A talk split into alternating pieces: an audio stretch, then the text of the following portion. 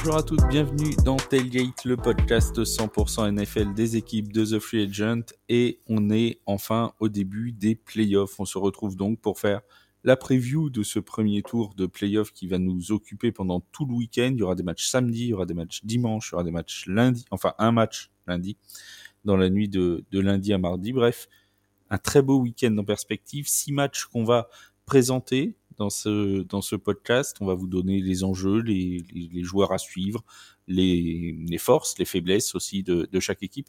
On rappelle qu'il y aura aussi des previews qui ont commencé à apparaître sur le site euh, de The Free Agent. Donc vous pourrez retrouver des previews écrites également euh, de euh, toutes ces rencontres. Avec moi pour présenter toutes ces, ces, oppositions de ce super wildcard weekend, comme ils l'appellent aux États-Unis, celui qui n'est pas concerné par euh, la Wildcard Weekend puisque son équipe est déjà en Divisional Round. C'est Seb. Salut mon Seb, comment ça va? Salut Flav, bonsoir à toutes, bonsoir à tous, bonsoir à toutes ceux. Oui, en effet, nous on va regarder ça un petit peu, je vais pas dire un petit peu de haut, on va dire un petit peu de loin pour le moment. Et puis on va attendre de savoir à quelle sauce on... nous allons être mangés à San Francisco euh, la semaine prochaine. Mais en attendant, il y a plein de duels passionnants qui vont se dérouler euh, samedi et dimanche et celui euh, que l'on va aussi, qui va suivre de très loin aussi euh, ces playoffs, de très très loin même, puisqu'il était très très loin de s'y qualifier, c'est l'un de nos Giants, parce qu'on en a tellement. C'est mon Bertrand. Salut Bertrand, comment ça va? Bonsoir Flav, bonsoir Seb, bonsoir à tous les free agents qui ne sont plus depuis qu'ils nous ont rejoints.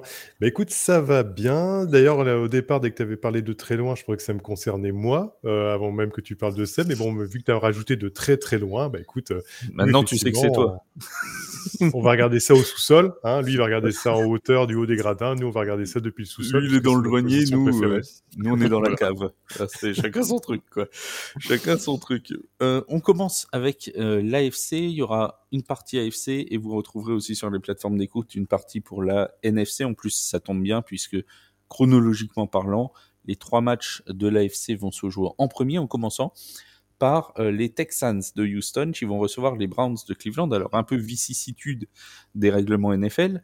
Euh, les Texans sont un moins bon bilan que les Browns sur la saison régulière, 17 pour les Texans, 11-6 pour les Browns, mais comme c'est le titre de division prévaut, je le rappelle pour ceux qui nous rejoindraient euh, cette saison, eh bien, c'est les Texans qui vont avoir l'honneur, dans leur Energy Stadium, de euh, recevoir les Browns de Cleveland. Un duel, euh, je dirais presque, je vais reprendre le titre de la preview qui est paru sur The Free Agent, un duel entre inattendus. C'est un peu ça, c'est-à-dire deux équipes en début de saison qu'on n'attendait pas forcément à pareille fête je vais pas être, je vais être un petit peu plus nuancé.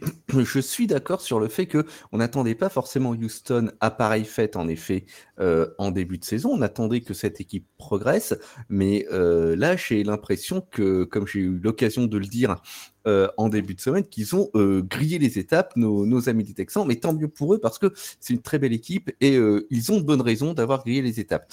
Du côté de Cleveland, Cleveland, il y avait quand même une forme d'attente envers eux dans, dans cette NFL cette année, en particulier dans cette AFC Nord.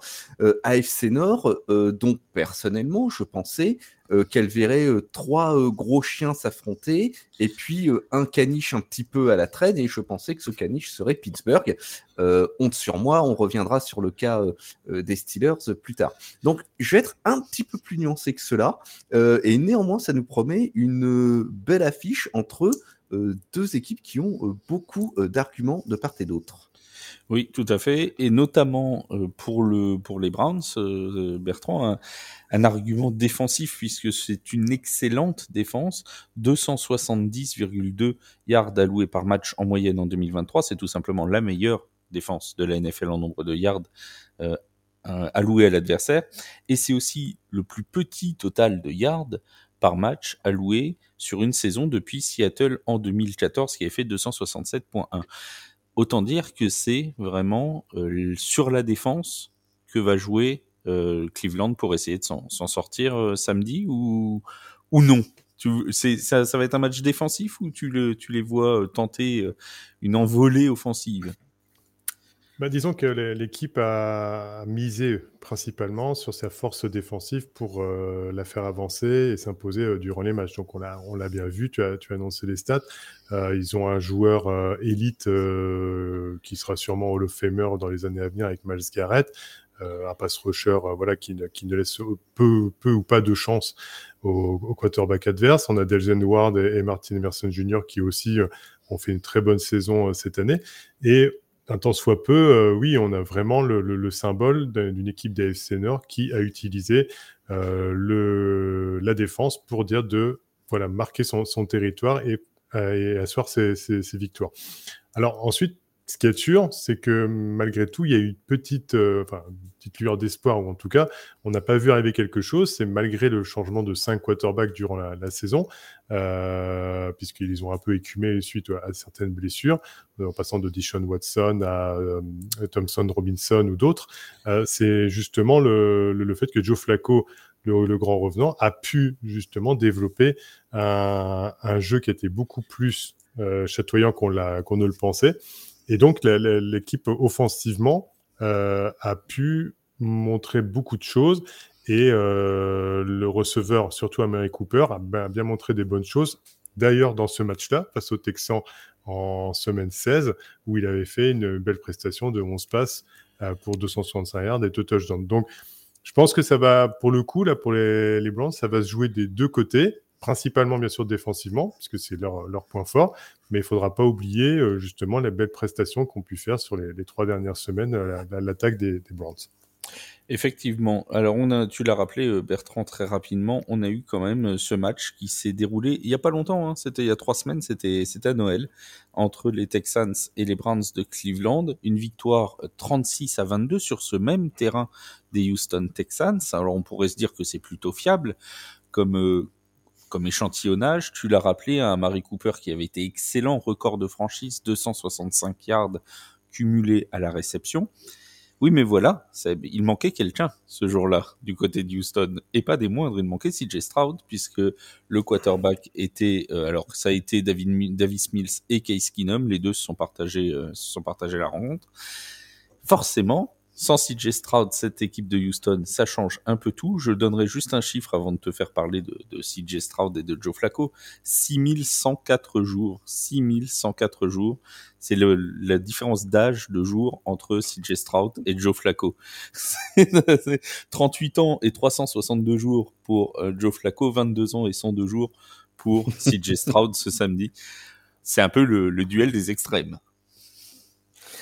C'est un duel des extrêmes entre le, le, le, grizzled veteran, comme disent les, Américains, et euh, la jeune pousse, et même, euh, à mon avis, la future star euh, de la NFL, qui, effectivement, au cours de son absence, a permis de mesurer le poids, s'il était encore permis d'en douter, qu'il a dans le jeu offensif de, Houston. Quelques chiffres juste pour resituer le personnage. Je rappelle qu'on parle d'un rookie, d'un QB de première année, qui lance pour 4108 yards, 23 touchdowns et 5 interceptions seulement.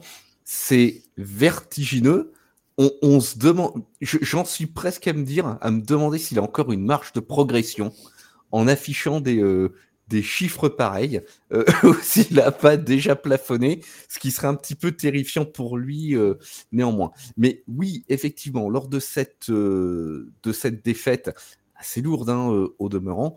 Si Jess n'est pas là, euh, il faut tout de même aussi euh, souligner une autre absence du côté de Houston depuis plusieurs semaines et qui va perdurer encore pour ces playoffs, c'est celle de Tank Dell, blessé à la cheville et out pour la out pour le reste de la saison depuis, euh, je crois, la semaine 12 ou 13. il s'est blessé quasiment en même temps que CJ Stroud de mémoire. Je sais plus sa blessure, mais oui, c'est une, à, une à deux semaines d'écart. C'était la, même date que, que CJ.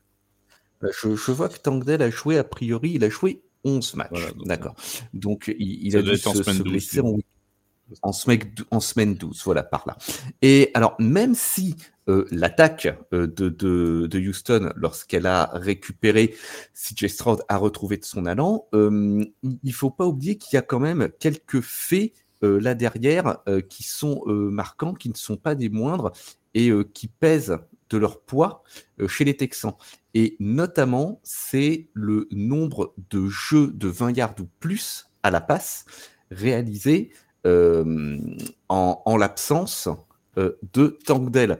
Euh, ils ont seulement réalisé, les Texans, 15 réceptions de 20 yards ou plus depuis que Tandel n'est pas là. Et ça n'est vraiment pas lourd, puisque à un moment au cours de la saison, je vais retrouver, je vais retrouver mon chiffre, mais ils étaient leader dans cette catégorie et de très très loin. De mémoire, je crois qu'ils en avaient réalisé 57. Mm. Euh, donc, même si euh, cette absence semble être palliée, euh, dans les faits, elle ne l'est, elle ne l'est pas tant que ça. Et moi, j'ai peur que ce corps de receveur quand on arrive en playoff, là maintenant, où euh, c'est vraiment la cour des grands, bah, que ce corps il soit un petit peu juste. Et comme Houston a un jeu au sol qui est inexistant, j'ai peur que ça leur coûte cher. Ça pourrait effectivement euh, leur coûter leur coûter cher. Euh, mon cher mon cher Bertrand, est-ce qu'il y a, y a, un autre point que tu que tu as envie de soulever, un lièvre que tu voudrais soulever? Ben, par rapport à ce qu'a dit euh, Seb, euh, c'est vrai que je suis, je suis assez d'accord avec lui dans l'ensemble. Maintenant, euh, ce qu'il faut voir, c'est déjà, bon, pas, évidemment, c'est ce qui était grave. Et là, c'est pas le fait que si Gestrod peut influer sur cet élément-là, c'est que les, Texans avaient alloué à l'attaque des, des Browns 360 yards à la passe lors de ce match en, en semaine 16. Donc, euh, en tout cas, Joe Flacco a, pu lancer pour autant. Et c'est sûr que là, c'est pour une, équipe des Browns qui n'est pas réputée pour son jeu offensif, même si on a vu euh, ces, fulgurances de Joe Flacco le revenant. Au final, ça, fait, ça porte ombrage justement au bon match qu'il pourrait faire durant ce, wildcard de playoff. Parce que les Texans, pour le coup, ils, ils abandonnent beaucoup de, yards par rapport à ça. En plus, en soi, ils ont je dirais, c'est un peu la tendance de leur saison. Ils ont bien performé face à des équipes très fortes et ils ont eu beaucoup plus de mal, si je rentre pas tous dans le détail, mais face à des équipes plus faibles. Alors, ne, disons pas que les Browns sont une équipe plus faible, mais je dirais qu'en soi, euh, ils sont pas forcément à l'aise en étant euh, celui qui est, on va dire, de mi-favori pour le match. Alors, c'est pas au niveau des bookmakers qui est mis favori entre les Browns et les, Texans vis-à-vis de ce match, mais vu les envolées que comment de, des Texans au niveau du jeu, c'est-à-dire très chatoyant, très euh, longue passe, on a encore vu euh, la semaine dernière avec euh, cette passe longue portée de, de CJ Stroud pour Nico Collins. Nico Collins, au passage, juste une aparté, euh, qui est euh, leader pour le moment sur les yards, euh, les yards after catch. Donc, ce sont les, yards récupérés en, plus après la réception. avec 71, il est, il est, justement second à égalité. donc, au, niveau du jeu, c'est vrai que les Texans, pour le coup, montrent un, jeu qui est très, très aéré, très, très ouvert. Le cahier de jeu est ouvert par des Ryans et ils sont un peu obligés un temps mm. peu parce que CJ Stroud est très, euh, on va dire, inspiré dans, par rapport au cahier de jeu, mais en plus, comme tu disais, euh, le, jeu de course avec Singletary est moins utilisé. Donc, dans ce genre de match un peu plus serré de playoff où euh, on va demander peut-être un jeu moins, moins beau, à gagner moche, est-ce que les Browns ne seraient pas plus capables à l'heure actuelle de gagner moche? Et puis surtout, euh, par rapport à la trace qu'ils ont laissée en semaine 16. Quand eux, ils ont gagné, ils auront peut-être un petit avantage psychologique. C'est tout à fait possible. Effectivement, euh, je rappelle, tu as parlé de Demeco Ryans, c'est le premier euh, head coach de, de, Houston à réussir à aller en playoff la première saison et surtout les Texans sont la première équipe de l'ère Super Bowl à avoir réussi à aller en playoff et à, pardon, à gagner leur division avec un, rookie head coach et un rookie quarterback, ce qui lui place quand même la performance euh, des euh, Texans dans cette saison 2023. Un petit pronostic, euh, les amis, avant le, avant, avant de passer à la suite? Texans, Browns, Seb? Ah, c'est, ça va être, euh, ça, ça va être un match, ça va être un match serré. J'espère un match serré. Euh, je vois tout de même les Brands passer sur, mais vraiment sur une petite marche, un score et peut-être moins. Très bien, Bertrand? Euh, bah pareil, j'ai exactement le même sentiment que Seb. Hein. Ça va être un match. Euh, on, a, on, a, on a argumenté de chaque côté, euh, mais dire de, trouver l'argument qui fait mouche et qui va vraiment faire la différence. Euh, ouais, les, les, les Browns, euh, pas l'expérience, parce que les Browns sont, capables de complètement d'y jouer, même avec une bonne équipe, sur un match. Donc, je sais pas, les Browns par rapport au fait de, savoir gagner quand il va, le moment décisif du match arrivera. Donc, comme disait Seb, avec un, un touchdown d'écart ou, ou moins. Allez. Euh, on rappelle à tout le monde que nous serons en direct sur Twitch pour commenter cette partie entre les Houston Texans et les Cleveland Browns. Ce sera samedi à 22h30. On vous attend donc nombreux. On vous commentera comme d'habitude l'intégralité de la rencontre. On aura des invités qui seront avec nous. Bref, venez passer une bonne soirée euh, pour vivre ce premier match du Wildcard Weekend. Enfin, une bonne soirée, on espère. Hein, bon, c'est pas, c'est pas encore euh, certain. On passe maintenant aux Chiefs de Kansas City et à Miami qui vont eux s'affronter dans la nuit de samedi à dimanche à 2 heures du matin. Une, une rencontre, euh, Bertrand, qui est quand même euh, assez, euh, assez particulière. On va déjà voir le retour de Tyreek Hill à Arrowhead. On sait qu'il avait été frustré parce que le match de saison régulière entre les deux équipes s'était déroulé à Francfort, en Allemagne. Et là, il va euh, donc pouvoir enfin revenir à Arrowhead. Alors, est-ce que le retour de Tyreek Hill à Arrowhead va permettre aux Dolphins d'aller chercher la victoire sur Kansas City? Est-ce que Tyreek Hill va se rappeler bon souvenir de ses performances à Arrowhead Ça, c'est la bonne question. Non, il va, devoir, le faire de l'autre côté de la barrière. C'est un, un, autre débat.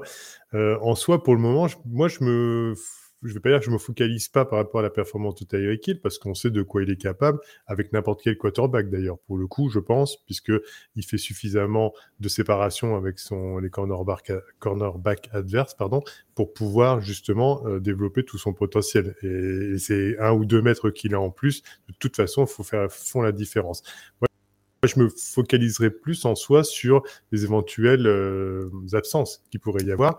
Euh, et si pas absence, les joueurs plus diminués. Je pense que c'est un peu clé de, ce match-là. Euh, et avec un autre élément dont, je vais venir après euh, dessus.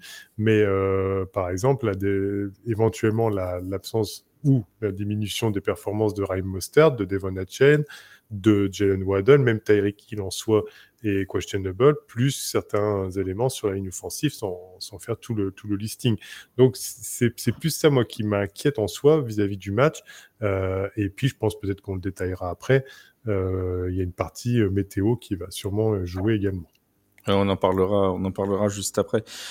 Seb, on a vraiment l'impression quand même qu'on est avec deux équipes. Je sais pas si tu vas partager mon sentiment, mais on sait pas trop sur quel pied danser avec ces deux équipes. Les Chiefs, toute la saison, on a dit que c'était quand même assez poussif, notamment offensivement. On connaît le problème du manque de receveurs, notamment disponible pour Patrick Mahomes.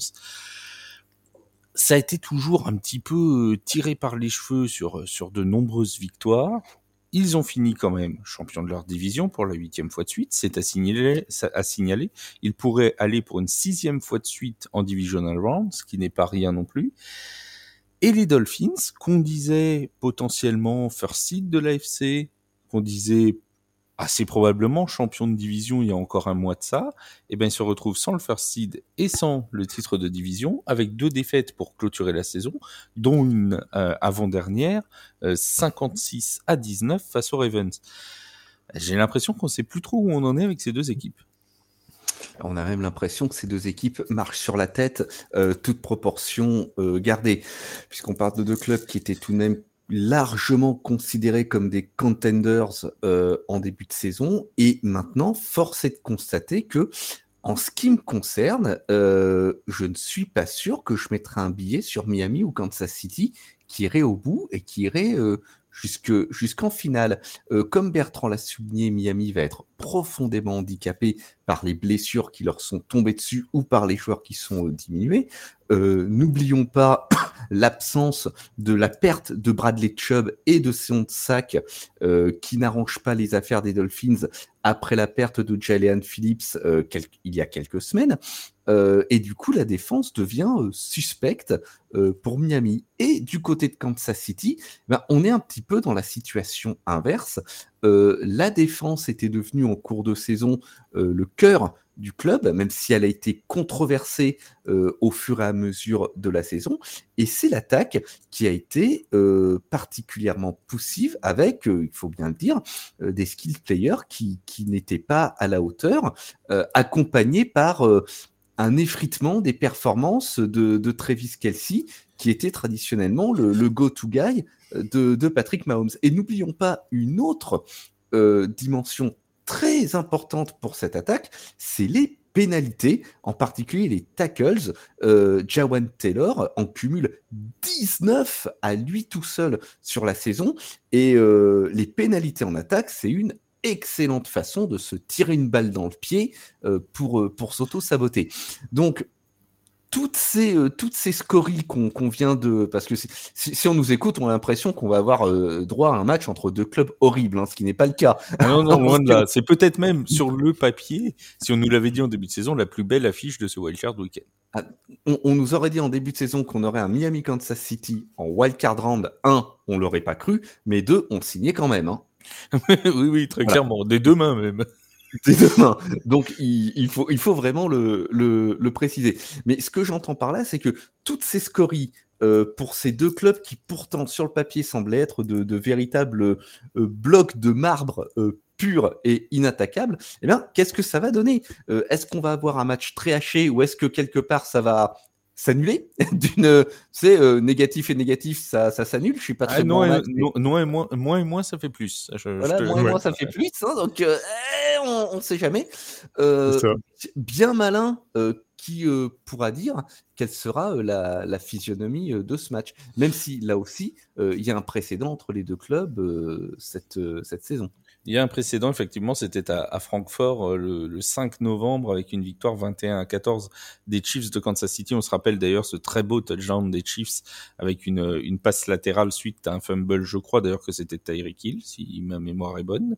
Euh, il me semble que c'était à Tyreek Hill qu'on avait volé le ballon et ensuite il y avait eu cette passe latérale euh, remontée pour touchdown. Voilà, c'était, c'est vraiment quelque chose de, il y a ce sentiment peut-être de, de revanche. Euh, Bertrand, tu as parlé de la météo parce que c'est vraiment un point important pour ce, pour ce match-là. Effectivement, les prévisions météo du côté d'Arrowhead.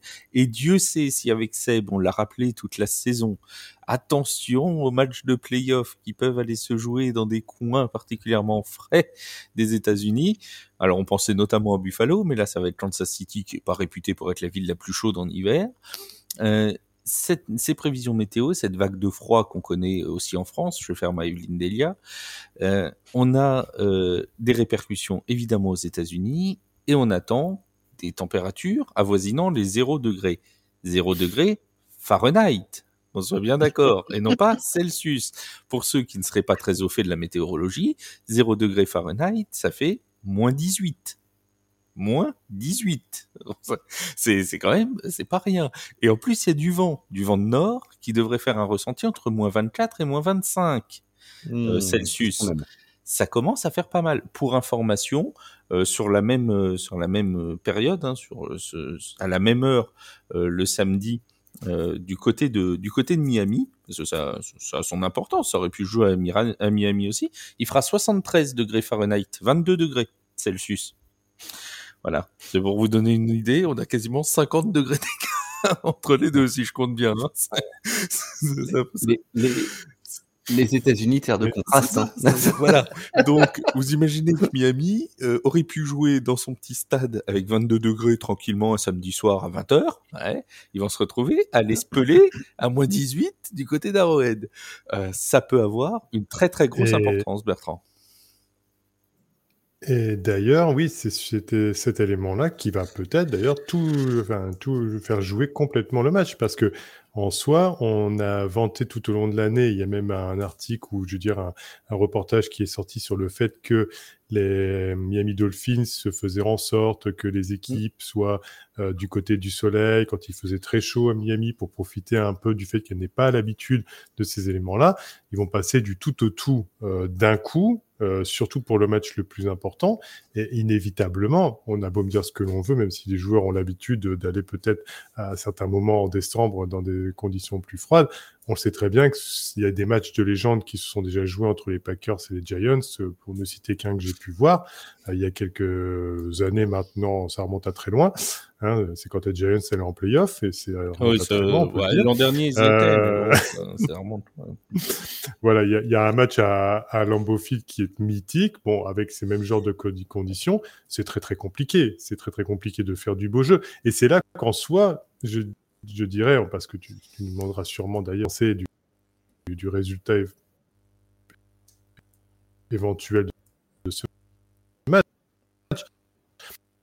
Mais si on analyse juste euh, factuellement les choses, euh, c'est là euh, qui sont très bien, très bien euh, classés premier et second dans tout ce qui est l'évaluation au pass-bloc, ce qu'on appelle au pass-bloc gagnant, c'est-à-dire euh, leur, évaluation, leur performance pour bloquer les, pass, les rushers adverses, bah, va avoir toute son importance parce que je pense aussi qu'on va avoir un jeu si la météo est aussi froide. Alors imaginons qu'en plus qu'il y ait un peu de neige ou que ce soit légèrement humide, ce qui peut peut-être arriver, ou à part si c'est un froid sec, mais c'est un jeu qui va s'orienter à la course avec sûrement Pacheco qui a très bien fonctionné, euh, qui est assez revanchard. Pas si vous avez vu passer, mais a priori, il y, a, un reportage qui est passé sur lui, justement sur sa vie, et c'est la vie difficile qu'il a pu avoir et la revanche sur la vie qu'il a pris. Euh, ce joueur-là peut justement, s'il est utilisé euh, un tant soit peu mieux par Andy Reid, performer ce jour-là, et donc ça pourrait faire toute la différence.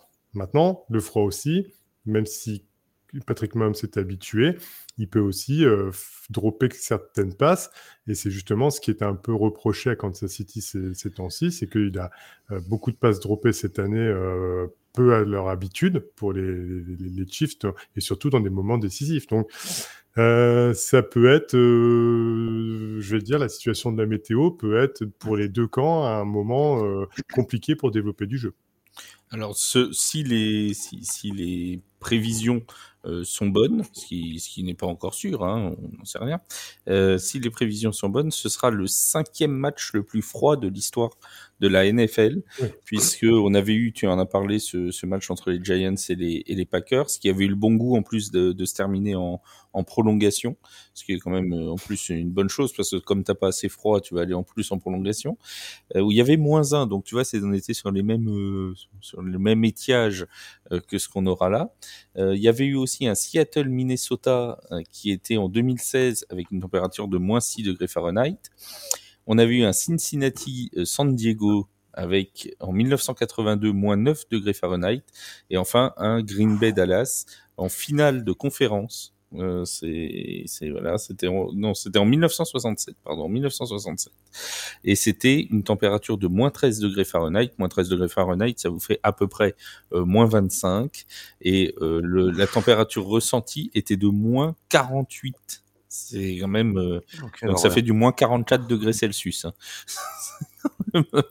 Vous voyez à peu près l'idée, quoi. Moins 40 degrés visé en température ressentie, c'est assez fantastique, ah. voilà.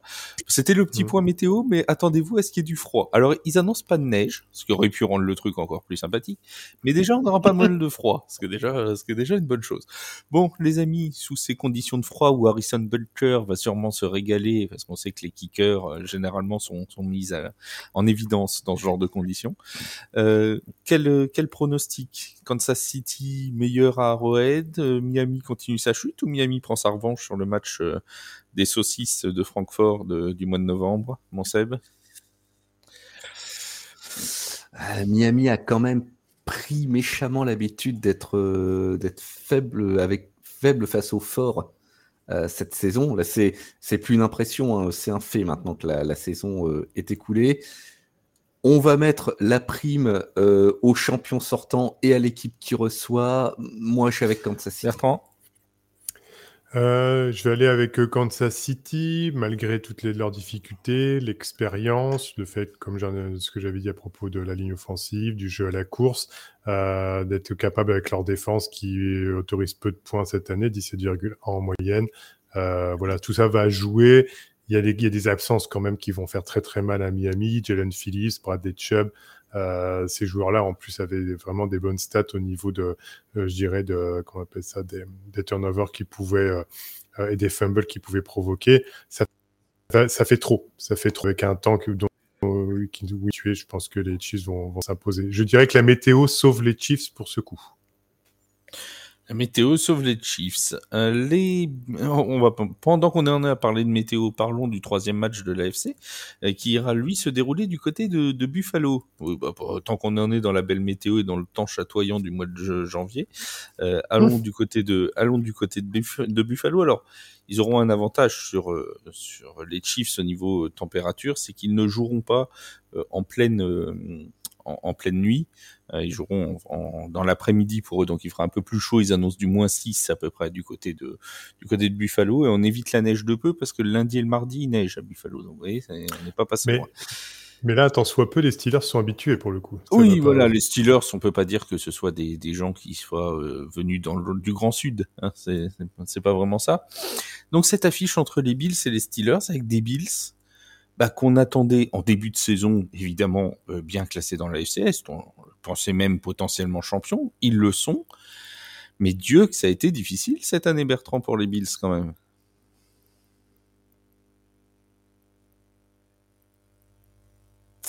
J'ai perdu Bertrand. Seb, est-ce que tu es là Alors Seb est là, donc on va on va on va on, va repartir avec euh, Seb avec la même question. Ça a été difficile pour les Bills cette saison ça a été compliqué euh, pour, euh, pour les Bills, que des Bills qui euh, se qualifient et remportent la division en même temps, sur le même match, mais au forceps et, sur, la, sur la dernière journée. Il y a eu une irrégularité pour, ce club en cours de saison qui, aurait pu lui être euh, lui être fatal. Hein, euh, N'oublions pas qu'on parle d'un club qui à la douzième journée, à la douzième journée pardon, est, est 6-6, qui est donc sur une fiche qui est franchement tangente et qui en plus, quand il se retrouve 6-6, a perdu en prolongation euh, contre les Eagles, donc euh, face à une grosse écurie, euh, mais qui a connu, après cette défaite et sa bye week, eh ben, qui a connu une belle dynamique, puisqu'ils sont sur cinq victoires d'affilée, et lors de chacune de ces victoires, ils ont marqué au moins 20 euh, points, et même passant la barre des 30 euh, contre Dallas euh, en 15e journée. Et il faut voir également que justement sur cette série de victoires, cette série de 5 victoires, ils accrochent Kansas City, Dallas et Miami à leur palmarès, ce qui n'est pas rien. Donc il y a tout de même une dynamique qui parle en leur faveur actuellement. Très clairement. Bertrand, es revenu avec nous? Est-ce que vous m'entendez? Il est, il est avec nous, c'est bon, il est là, il est revenu. Il, est, revenu, tout va bien. Là, vous m'entendez toujours bien Mais oui, on t'entend toujours hein. parfaitement. C'est les joies de l'enregistrement, pas en direct, mais qu'on fait quand même dans les conditions du direct. Et vous êtes parmi nous, hein, vous êtes habitués en cette saison, vous nous pardonnerez ces petits incidents techniques. Le froid touche aussi euh, la fibre française. Que voulez-vous que je vous dise? C'est comme ça, ça gèle du côté de chez Bertrand. C'est pas de notre faute, c'est pas de la sienne. C'est c'est ainsi. Euh, mon cher Bertrand, on parlait des Bills euh, et de ces et de ces Steelers, deux équipes euh, quand même plutôt impressionnantes parce que quand on était à un mois et demi de la fin de la saison régulière, avec le bilan qu'ils avaient et le calendrier qui restait, on donnait pas forcément cher de la peau de l'un comme de l'autre. Ah oui, c'est sûr qu'au niveau des, Bills, pour le coup, euh, ils ont vraiment, je vais dire, euh, fait le tâter le chaud et le froid tout au long de la saison. Et je dirais même que leur production sur le terrain, c'est un peu à l'image de ce que ce qu'ils ont fait toute la saison. Euh, quand on voyait euh, Josh Allen capable d'aller marquer lui-même, quand on le voyait justement faire des passes longues et les réussir, mais à l'inverse également de faire des passes longues et de faire des, vilaines passes, on va dire le mot comme ça, qui, finit, qui finissent en, en interception. On l'a encore vu là sur le dernier match avec deux interceptions très très laides, euh, mais capable aussi, par leur force physique, par leur très bonne défense, et malgré tout avec le talent des joueurs, intrinsèquement, eh bien de s'imposer beaucoup plus facilement au, final. Du côté des Steelers, on a vraiment par contre l'esprit d'une équipe qui, je veux dire, vraiment joue moche. Ouais, on peut pas dire mieux. Hein. joue moche. On, on, on, sur du, jeu de course où Jalen euh, euh, et euh, Harris sont encore su s'en sortir de très peu. On se demande toujours de par quel biais ou par quel moyen sorti de son chapeau de magicien ces moyens pour pouvoir pouvoir passer en tout cas la, alors, il y, a une il y a quand même une force dans cette équipe des, des Steelers. Elle est en post-season. Ouais. Oui, il y a quand même une force dans cette équipe des Steelers et qui pourrait peut-être faire la différence. C'est peut-être euh, si moi je devais avoir un, un facteur X ou un, au, moins un motif d'espoir pour les pour les Steelers, ce serait celui-là. C'est au niveau des, des turnovers. Euh, ils sont plutôt très forts, les Steelers. Ils sont à, plus 11 de différentiel entre les ballons qu'ils ont perdus et les ballons qu'ils ont récupérés. Souvent d'ailleurs en red zone. Il y a eu beaucoup d'interceptions ou de fumbles provoqués euh, dans les, derniers yards avant qu'on atteigne leur en but. Et quand on connaît la propension cette année de Josh Allen à perdre des ballons, 18 interceptions, son plus haut total en carrière, est-ce que ce serait pas là un motif d'espoir pour les Steelers? S'il n'y avait que Josh Allen, 18 interceptions pour lui, certes, mais 20 fumbles également pour l'attaque de Buffalo, dont 4 pour le seul James Cook. Et tu l'as rappelé, la capacité de Pittsburgh à voler des ballons à ses adversaires, en particulier quand euh, on est proche de l'embut. Effectivement, c'est une lueur d'espoir. Néanmoins, je voudrais euh, tempérer un petit peu cela, puisqu'il y a il y a une légende qui tourne autour de, la défense de Mike Tomlin, c'est que quand les playoffs arrivent, sa défense euh, step up, sa défense rise to the occasion, euh, comme, euh, comme aiment le dire les, nos Américains. Et j'ai trouvé un petit article de, de nos confrères d'ESPN qui est très intéressant à ce sujet. Faut débunker un petit peu tout ça. les Steelers, ils ont joué trois matchs de playoffs au cours des six dernières saisons en 2017, en 2020 et en 2021. En 2017, ils perdent contre Jacksonville 45 à 42. En 2020, ils perdent contre les Browns 48 à 37. Et en 2021, ils perdent contre les Chiefs 42 à 21. Vu les scores, c'est pas l'empreinte d'une défense qui s'en sort lors des playoffs. Alors que, une fois de plus, sur ces années-là, et encore cette année, Pittsburgh avait une très bonne défense en, saison régulière. Est-ce qu'il faut y voir un pattern? Euh, Est-ce qu'il y a des raisons de s'inquiéter? Euh, C'est pas forcément le point qui me préoccuperait le plus pour, euh, pour ce week-end parce que les Steelers, ils ont, euh, ils ont bien d'autres problèmes, en particulier de l'autre côté. Oui, alors ils ont quand même, on n'en a pas parlé, mais ils ont quand même un, gros problème en défense, ça va être l'absence de TJ Watt. Ce qui est, ce que j'allais dire, ce, qui, ce qui est pas rien. Et on rappelle que sans TJ Watt euh, sur le terrain, les Steelers sont à 18 défaites et une victoire. Donc c'est quand même, voilà. C'est pas rien. On sait, que les, on sait, que les, Steelers sont TJ Watt dépendants. Et là, c'est justement euh, le fait que la défense ne sera peut-être beaucoup moins performante du fait de cette absence. On a aussi Quan Alexander, Cole Holcomb également, qui sont a priori prévus pour être euh, absents. Minka Fitzpatrick.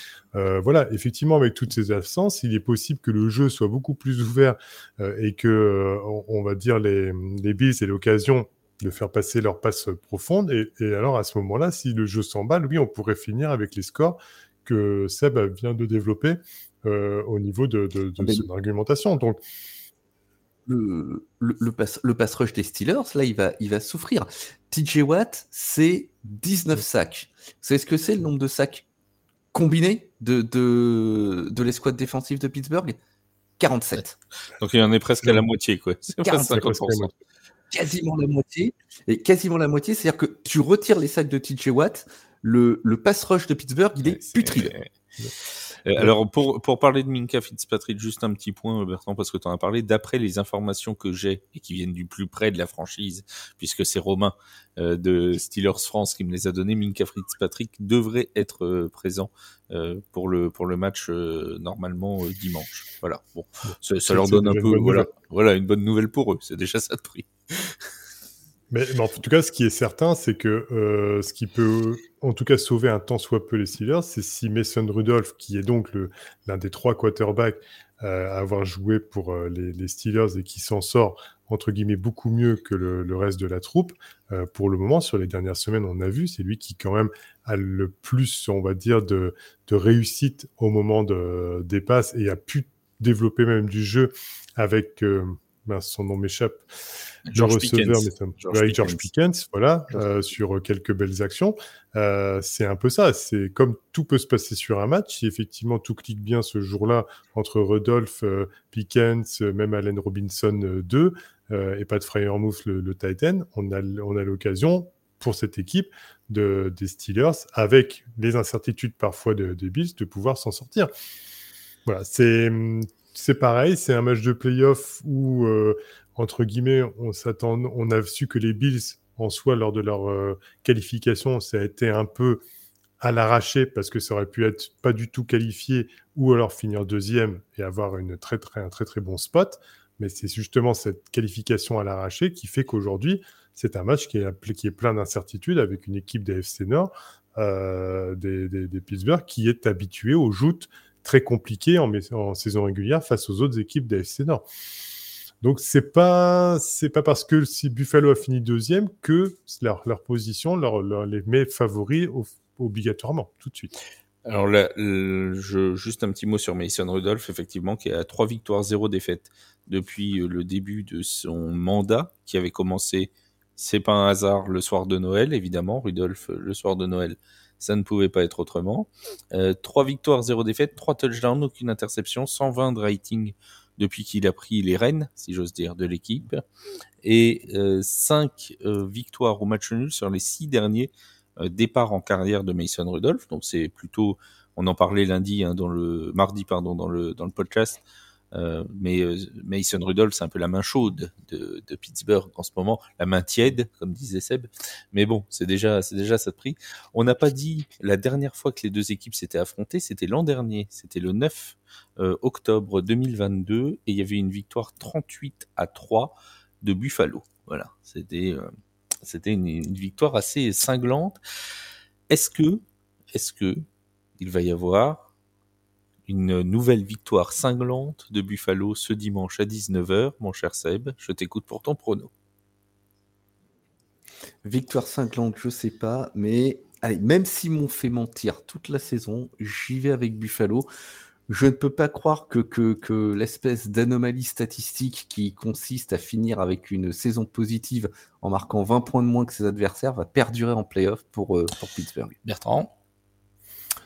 Euh, pareil, je pense que malgré tout, il peut tout se passer dans ce match-là, mais que Buffalo, avec également, parce que c'est les lignes offensives hein, qui, à un moment donné, feront aussi les différences sur ces matchs importants de playoff. Et on a également une offensive de, Buffalo qui est très très bien placée, euh, comme je parlais tout à l'heure, au pass block euh, win, win l'évaluation des pass block, on va dire, euh, avec Dion Dawkins, il est très très bien placé. Donc ça, ça, ça joue énormément pour pouvoir bien avancer.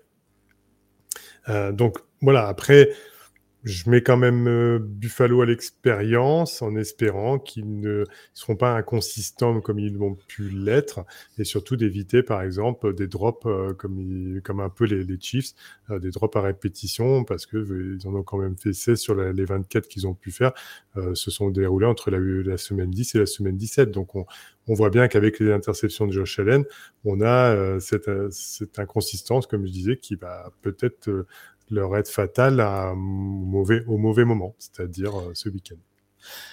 Bon, je termine par une note d'espoir pour les Steelers, parce que vous êtes tous rabat-joie avec les Steelers. Vous les envoyez tous au tapis. Alors je termine par une note d'espoir pour eux. Parce que... notre avis. Non, non, non, non, non, parce que je, je, je, je salue euh, les fans des Steelers. Ils sont bien courageux cette saison, mais eux au moins ils sont en playoff.